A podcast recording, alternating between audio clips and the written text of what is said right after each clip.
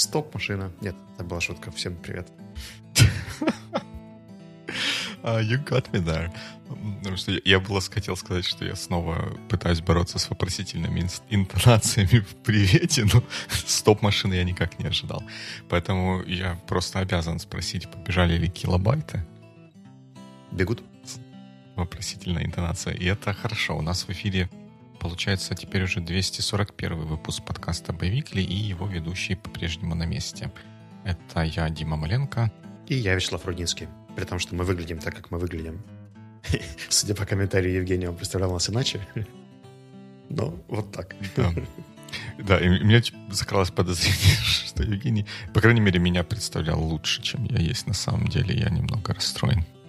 Ты знаешь, я на самом деле... Мы сейчас делаем отсылку к комментарию к нашему прошлому или позапрошлому, одному из прошлых эпизодов по поводу внешнего вида. И у меня такое было с несколькими подкастами, когда я слушал людей там, пару лет, а потом где-то либо случайно, либо специально узнавал, как они выглядят, и это создавало очень часто диссонанс, потому что голос, внешний вид, особенно если ты представитель какой-нибудь другой культуры, угу, часто очень не соответствует. И, например, одни из моих любимых подкастов, Soft Skills Engineering и Cortex, я теперь специально не гуглю и не ищу, потому что я не хочу этой реальности. Мне так нравятся эти голоса в динамике, что пусть лучше остается вне YouTube. Да, мне, мне кажется, наш мозг как-то дорисовывает картинку, раз голос человеческий, за этим должен быть человек, и мы пытаемся его как-то представить, не знаю, наверное, на основе похожих голосов или еще чего-нибудь такого. Ты знаешь, у меня, у меня нет такой истории. Я в целом... Ну, я, я потом понимаю, что я, наверное, представил бы его иначе, исходя из голоса, но угу. когда я слушаю подкаст, у меня нет никаких ни картинок, ни лиц, ни ощущений, кто там сидит. Я, я видимо, очень люблю звук, поэтому картинка не так важна. Наверное. Может быть, она, знаешь, как этот... как суперпозиция волновой функции. Она материализуется, когда ты видишь человека, и потом оказывается, что оно не соответствует тем ожиданиям или каким-то подспудным представлениям, которые были. Ну, поскольку мы уже дали Диме шанс вернуть его в физическую э, суперпозицию в этот раз, можем двигаться к фоллоапу. Фоллоапу опять мы благодарим Евгения за советы про то, что мы могли бы обсудить. Это исследование, которое провел Microsoft про перерывы между митингами. Я как раз вспоминал на этой неделе. У меня был один день такой прям вот то, что называется back-to-back meetings. Я прям подумал, что надо бы почитать, что там исследователи наисследовали, как это делать, делать лучше, потому что это было unbearable. Каждый, на каждый митинг я хоть чуть-чуть, но опаздывал. Это было неприятно. Чтобы делать это лучше, это нужно начать просто делать.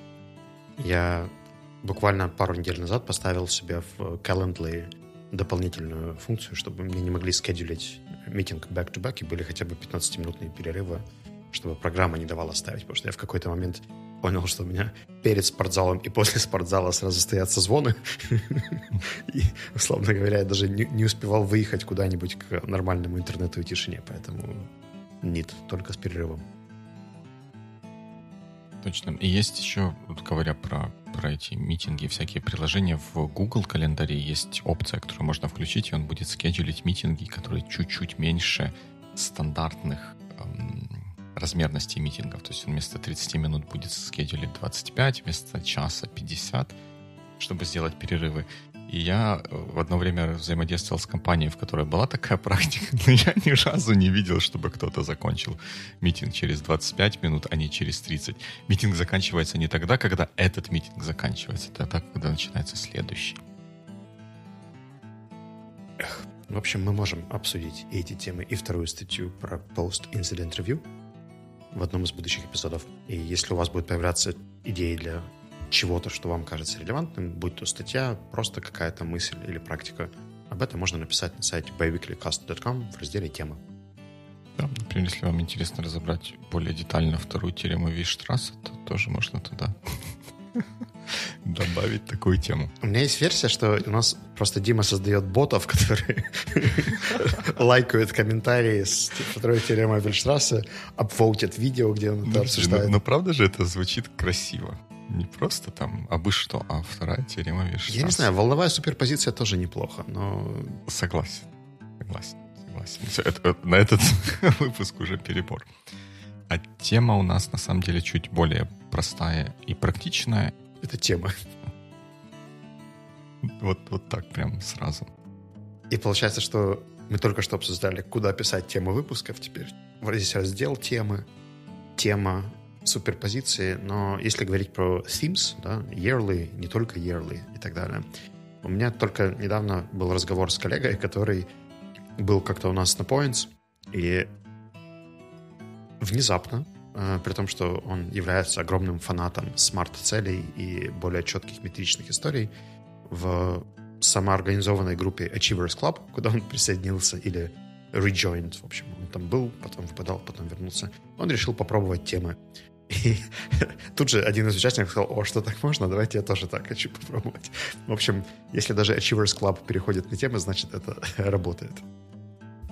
Nice, nice, nice. Я инициировал эту историю, потому что у меня есть небольшой transformation в том, как я вижу тему Year of Recalibration и Triennial of Boldness, но об этом чуть-чуть позже. Я хочу подраспросить тебя и даже прокомментировать немного, что я стал замечать, что ты стал больше писать по поводу фотографий и своих каких-то наблюдений, экспириенсов. Твой Facebook подожил, блог, к сожалению, пока еще не подожил, но я думаю, что тоже имеет риск подожить. Как там Year of Out? Year of Out, я, я тоже с твоей подачи, наверное, больше стал думать, что же там произошло, происходит, и что, что будет следующее. И, ну, да, вот это Year of, Year of Out. Um, вот эти посты, которые ты, про которые ты говорил в Фейсбуке, там чуть-чуть больше фотографий, которые стали появляться, они тоже часть вот этого всего. И я рад, что это стало куда-то двигаться. Но я для себя... так немножко переосмыслил вот, вот эту тему. Я понял, что... Вернее, никак. Не, не то, чтобы я понял. Мне кажется, что частично вот та часть аута, которая про там, больше говорить, больше выражать себя, она... Я, я, я все-таки... Там прогресс у меня, у меня был. Может быть, он не выразился в том, чтобы я что-то писал и где-то публично что-то рассказывал, но я точно про себя знаю, что я... каком-то таком вот индивидуальном или вербальном, можно так говорить, вербальном общении стал больше, больше выражать себя, чем, чем я это делал раньше. И я этому очень тоже, тоже рад. Мне, мне кажется, что это для меня правильное направление движения. А с писательством я почему-то теперь стал думать, что, может быть, это не, не, не, не проблема аута, а проблема именно того, что вот как-то писательство.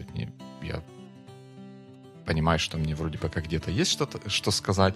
Я иногда даже это говорю, а вот иногда почему-то, почему-то не пишется. Может быть, над, над этим надо поработать как-то отдельно. То есть хочется, но не пишется? Или, может быть, даже местами не хочется? Наверное, как, вот, знаешь, как писатели говорят, или... Писатели говорят это. Мне так кажется, что, что они так говорят, что эм, хочется уже написать книгу, чтобы она уже была написана, и чувствовать, что она, что она уже есть. А вот сам процесс не всегда такой приятный. Вот, наверное, вот у меня что-то, что-то сродни, сродни этому.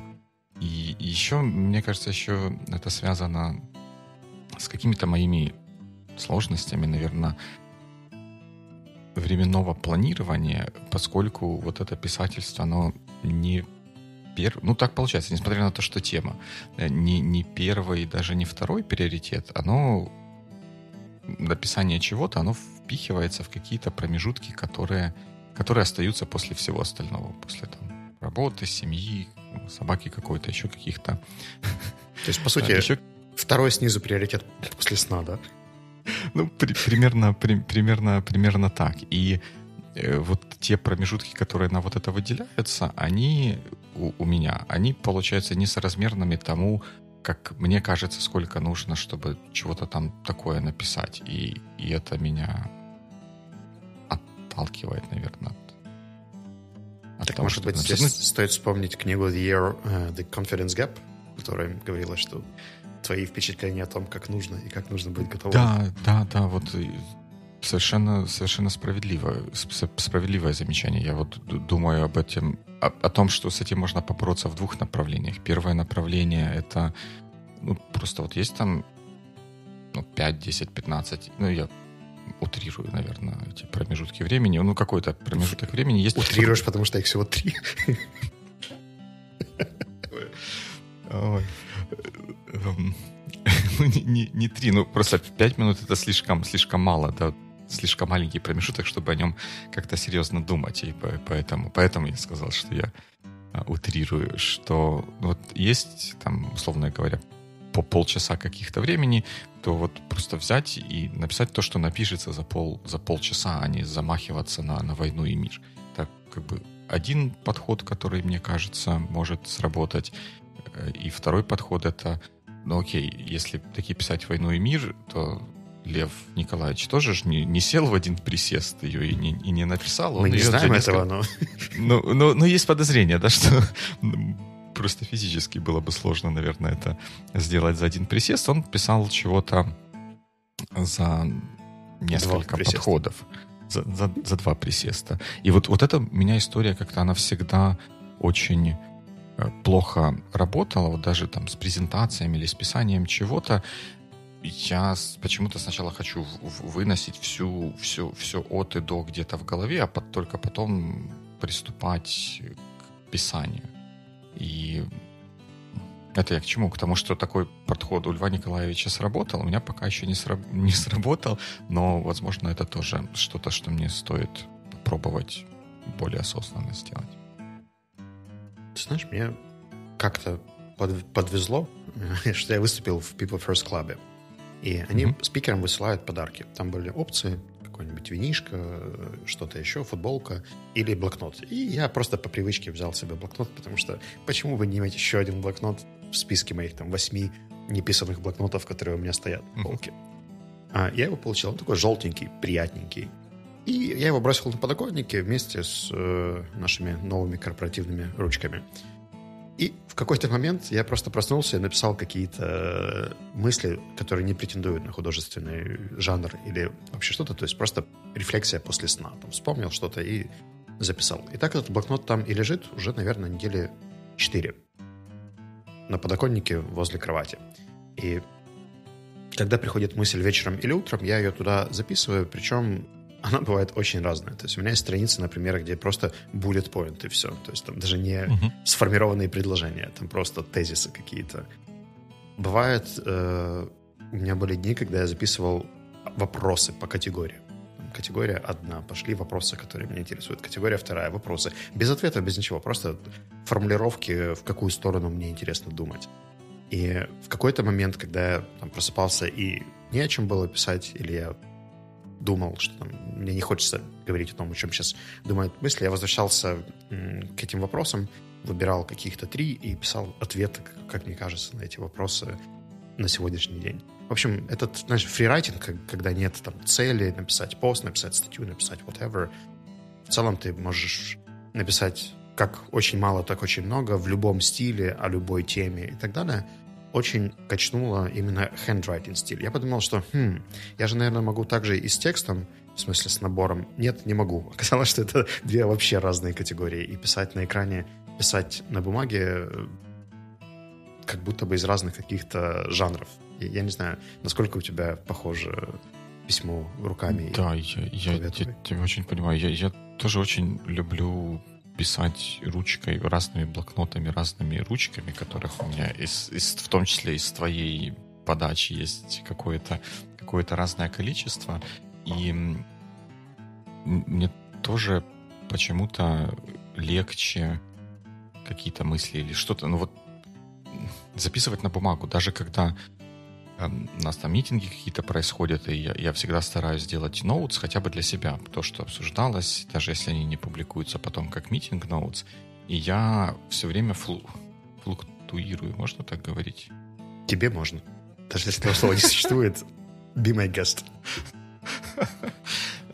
Я, я все время переключаюсь между тем, чтобы записывать ноутс в аутлайнере и в блокноте вот таком вот большом. И мне, мне как-то больше нравится вот именно в блокноте это записывать. Хотя потом с этим сложнее работать в случае ноутс для, для митинга, но сам процесс, мне кажется, что я больше чего-то записываю, когда э, пишу ручкой. И мне кажется, одна из причин этому то, что когда пишешь текст, текст очень...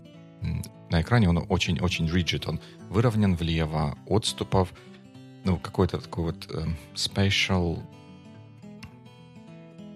пространственного форматирования э, текста не, просто так не, не сделаешь. А на листе бумаги захотел тут написал, захотел сбоку написал, захотел закорючку какую-то нарисовал, стрелочки. Вот-вот-вот-вот-вот-вот вот именно так-то. Ты знаешь, я еще обратил внимание, что э, у меня с момента перехода в Zoom записи изменились, потому что я перестал делать doodles э, во время разговоров. Ты все-таки в Zoom стараешься больше держать eye contact с человеком. Кажется mm-hmm. очень неприродным на пару секунд посмотреть на бумагу. То есть окей посмотреть на экран, да, там вот история, типа, я сейчас что-нибудь проверю, а потом вернусь к тебе. А смотреть вниз как-то выглядит очень странно. Mm-hmm. Хотя в живых разговорах я это делал, делал много, и это все равно воспринималось... Ну, то есть там сидит человек, что-то рисует, кивает, там, э, задает вопросы. Это не всегда выглядело как дистракшн. А в Zoom это выглядит реально как дистракшн. Я один раз посмотрел в записи, как человек это делает, это mm-hmm. выглядит очень странно. Хотя это, мне кажется, очень важный э, креативный такой аспект, который в том числе помогает думать. Да, согласен с тобой. А так, так кажется, в Zoom действительно так кажется, так, когда ты вниз смотришь, непонятно, что там пишешь что-то или вообще на телефоне в Angry Birds играешься. Я думаю, можно, знаешь, как-то поставить камеру, чтобы было видно, что здесь есть бумага, и я пишу, чтобы было видно не только квадрат моего лица, а что-то еще. Я чуть подзавис на фразе «квадрат моего лица». Ну вот. Сейчас я... Мы, мы, мы все знаем, что эллипс — это круг, вписанный в квадрат размером три на четыре.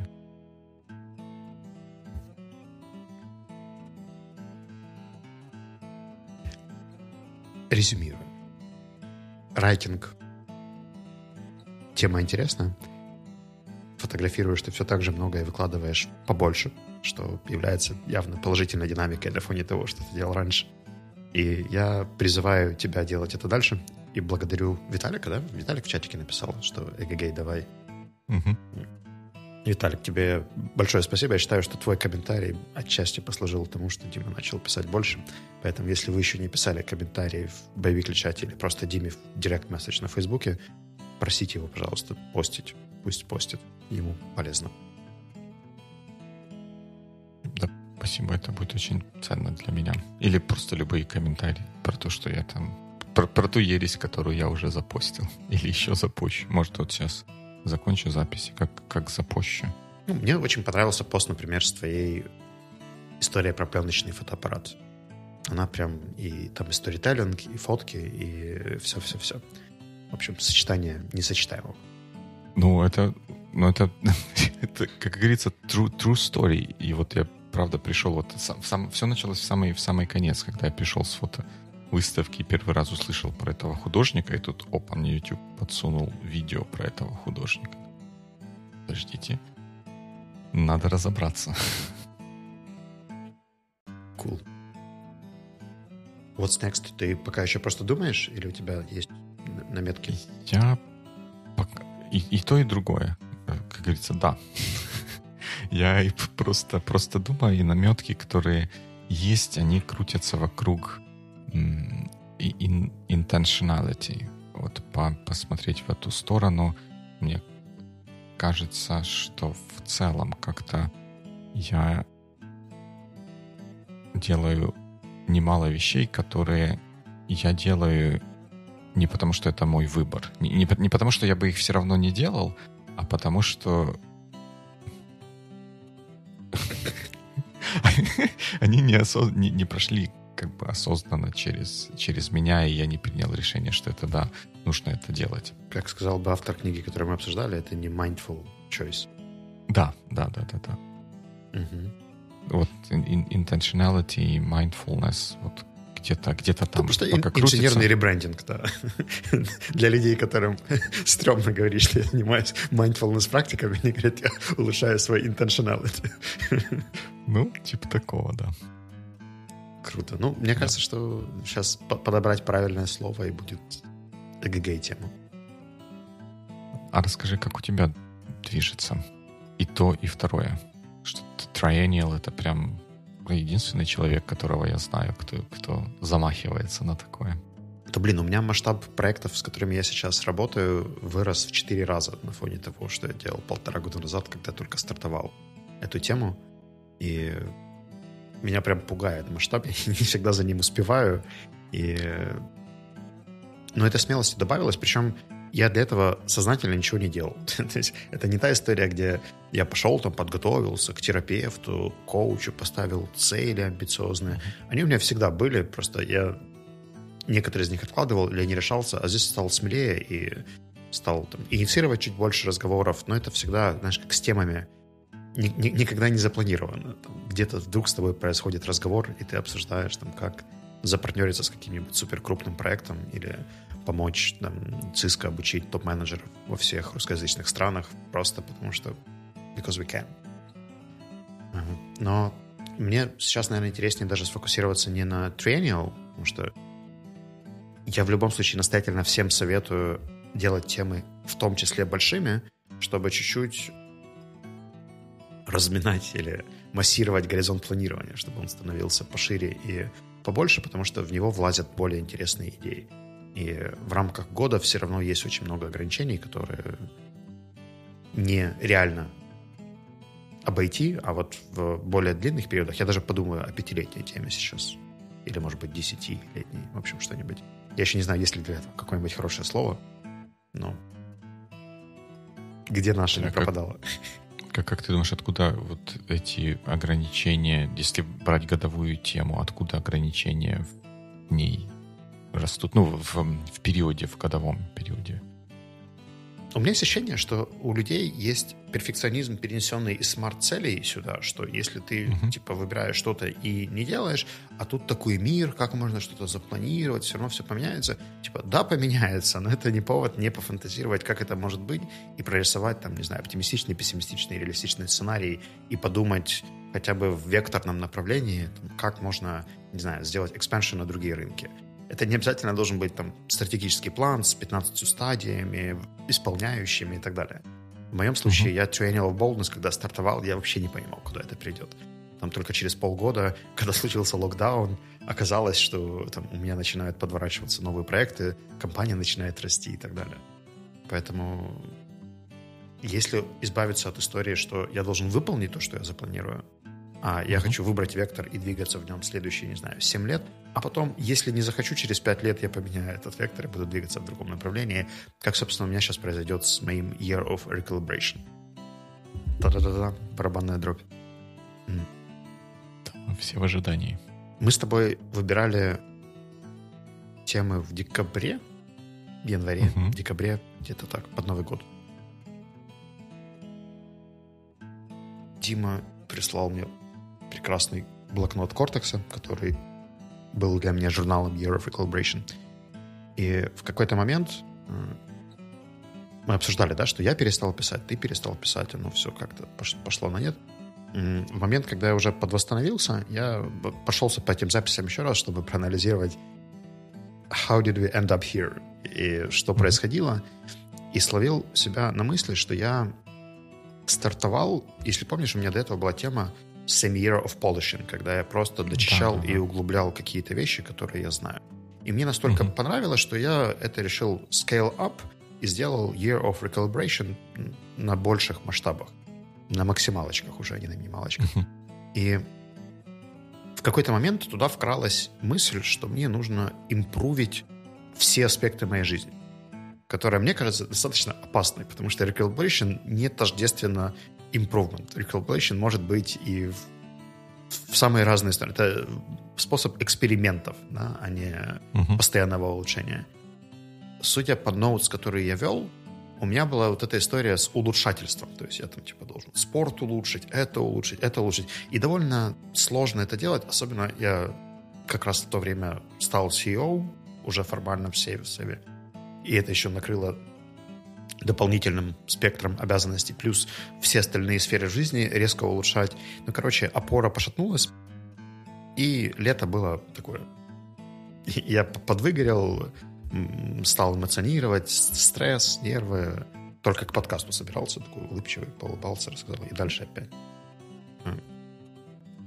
Поэтому я решил, что Year of Recalibration в текущем сетапе себя скомпрометировал, и я не буду дожидаться декабря, а просто в сентябре, как положено, Academic Year переначну. И мое наблюдение следующее, что на данном этапе мне не хватает фокуса только на одну единственную вещь, а все остальное я потом делаю нормально. И это отдых. То есть я тупо не отдыхаю. Я не слежу за выходными, я не езжу в отпуск, я мало времени провожу off the screen, не так много, как хотел бы. А если провожу, все равно mm-hmm. думаю о каких-то околорабочих аспектах. Поэтому Year of Recalibration, перерезая красную ленточку, превращается в Year of Recreation. И начиная с этого сентября и до следующего сентября я хочу очень mindful подходить к тому, как я собираю ресурс, как я отдыхаю, потому что что делать потом с этим, я знаю. То есть я знаю, как мне и спортом лучше заниматься, и привычки перестроить, и читать, и общаться, и делать паблик-спикинг, и работать, и с командой взаимодействовать. То есть все эти вещи, они у меня есть, я их уже придумал. Мне нужны на них силы. Чтобы у меня появились на них силы, мне нужно есть, спать, брать выходные, следить за тем, чтобы... мне хватало mm. фокуса, внимания и терпения это все делать. Поэтому no more recalibration.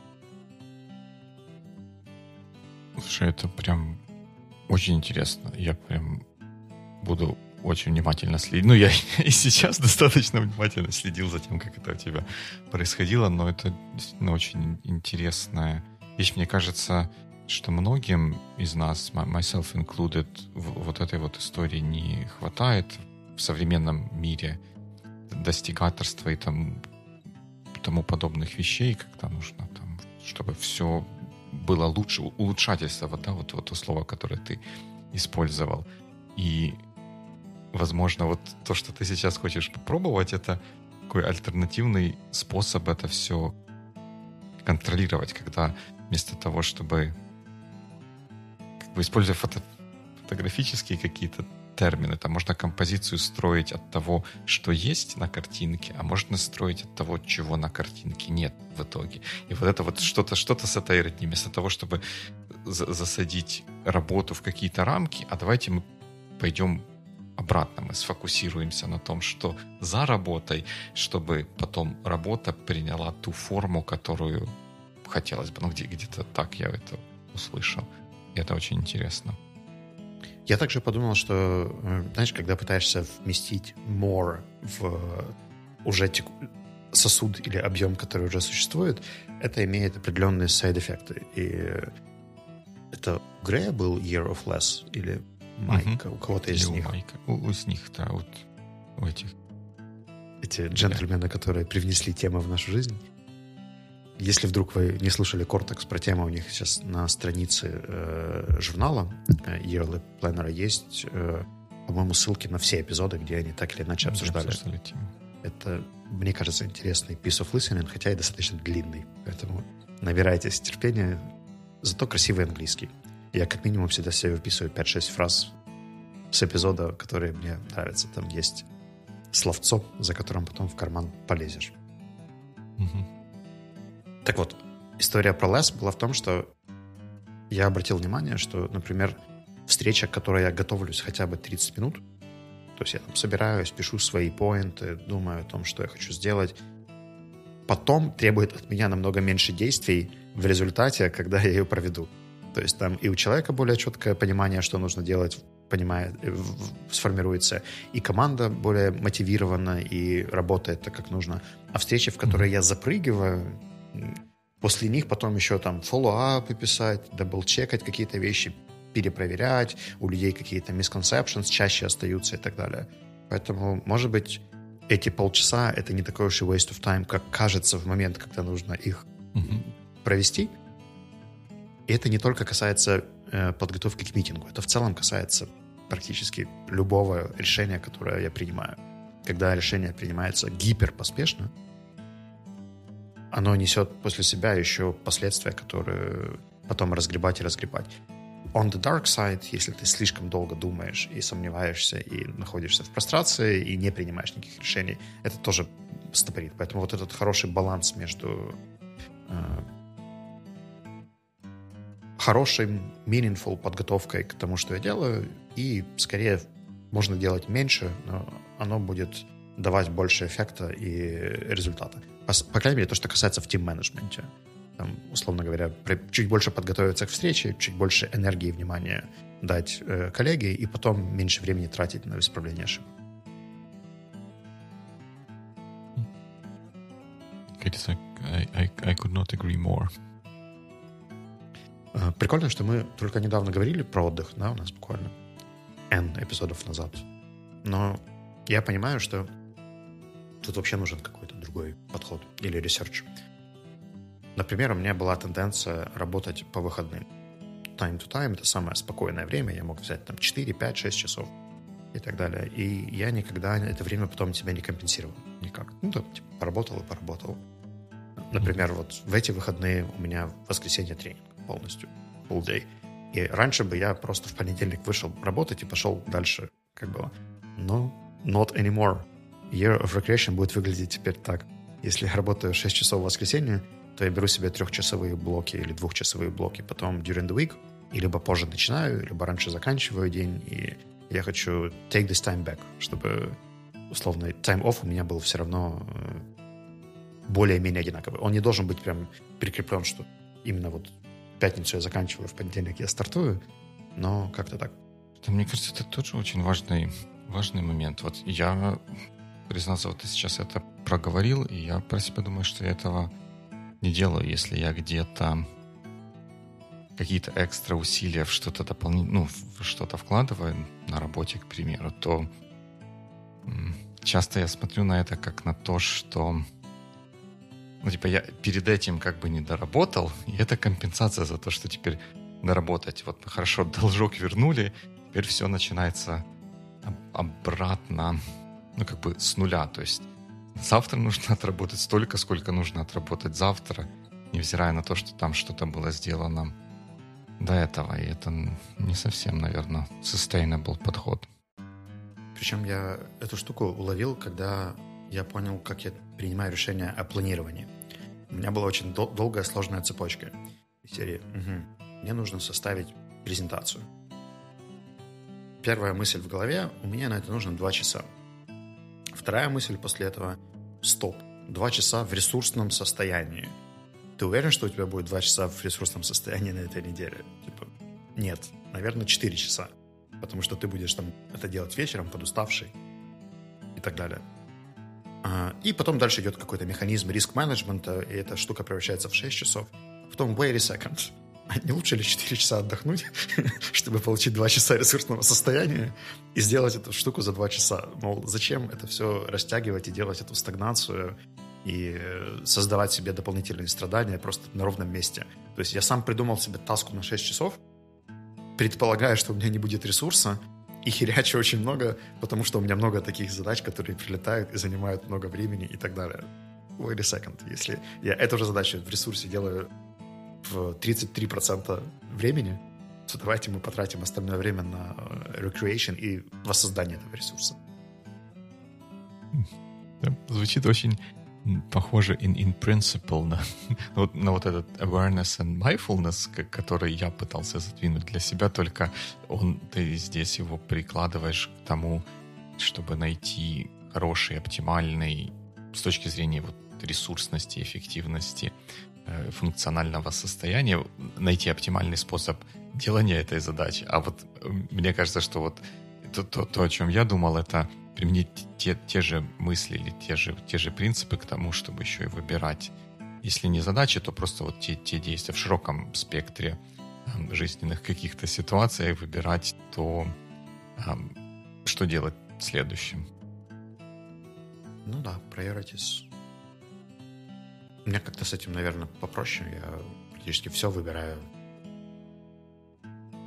И коэффициент того, что со мной случается и происходит, и каких-то внешних историй, он в последний год стал намного меньше, чем раньше. Потому что раньше я вообще, как будет, go with the flow, went with the flow. I went with the flow. В общем, раньше было так, что я намного больше получал каких-то incoming вопросов, запросов, на них должен был реагировать, был такой кризис-менеджмент в основном. Даже без кризиса, просто, условно говоря, моя адженда наполнялась на семьдесят пять процентов кем-то. И сейчас я взял больше ownership за этим, поэтому тут проблем меньше возникает. А вот как получать или давать столько сил и энергии, сколько нужно, чтобы эти штуки закрывались хорошо, качественно, быстро, и при этом люди вокруг там не ощущали, что они чего-то недополучают или недопонимают. We'll see. Посмотрим, куда меня приведет эта кривая. Ну, как, как бы то ни было, просто после всех вот этих разных приключений с разными темами за все, за все это время, я понимаю, что мы в, в начале выпуска сейчас чуть-чуть этого коснулись, но все же ты бы тем, кто этого, тем, кто не пробовал работать с темами, ты бы рекомендовал таки попробовать или, или нет? Знаешь, я думаю, что к этому люди приходят, и каждый приходит в какое-то свое время, потому что, условно говоря, если ты сейчас студент, не знаешь, что делать в своей жизни, и ощущаешь себя lost, то тема тебе поможет, потому что, по сути, в этом случае тебе ставить смарты довольно сложно и там, куда-то четко двигаться. Если ты junior-специалист, у которого есть очень четкий career path, и тебе нужно много фигачить и набирать экспертизы, опыта и, по сути, каким-то образом выстраивать себя дальше, то, мне кажется, тут э, смарты работают эффективнее. Если ты менеджер проекта, то тоже менеджить проект только по темам было бы сложно. То есть для каких-то макрозадач в планировании это не пойдет. Но условный senior специалист, который сам дальше выстраивает свое развитие, его индивидуальный план на восемьдесят процентов наполняется им самим. Здесь, мне кажется, опять имеет смысл возвращаться к векторности. И у меня темы работали как в бизнесе, так и в личной жизни, а местами не работали. И иметь смелость ее просто прикрыть и пойти дальше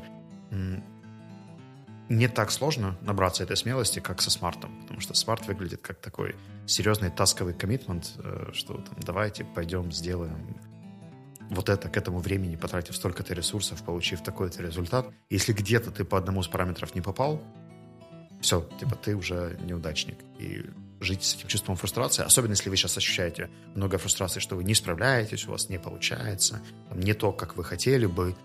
Вот это явный признак того, что стоит попробовать поменять систему планирования на темы.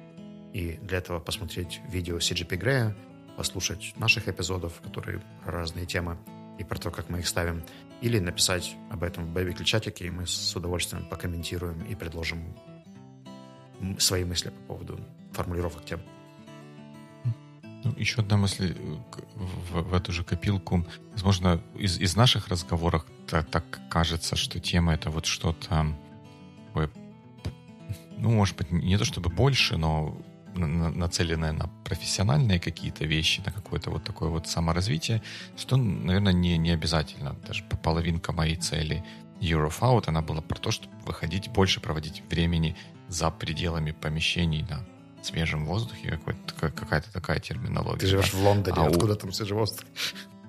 Вот, вот это на, наговариваете вы, на, наговариваете вы на, на Лондон и с туманами, и, и, с, и с воздухом. Воздух тут достаточно, достаточно хорош. Ну, короче, это может быть Year of Chess, Year of Health, Year of Dog, Year of... Неважно. Year of whatever. И даже не обязательно Year. Раз уж на то пошло. Точно так, точно так. Например, это может быть Week. Good Week. Good Week.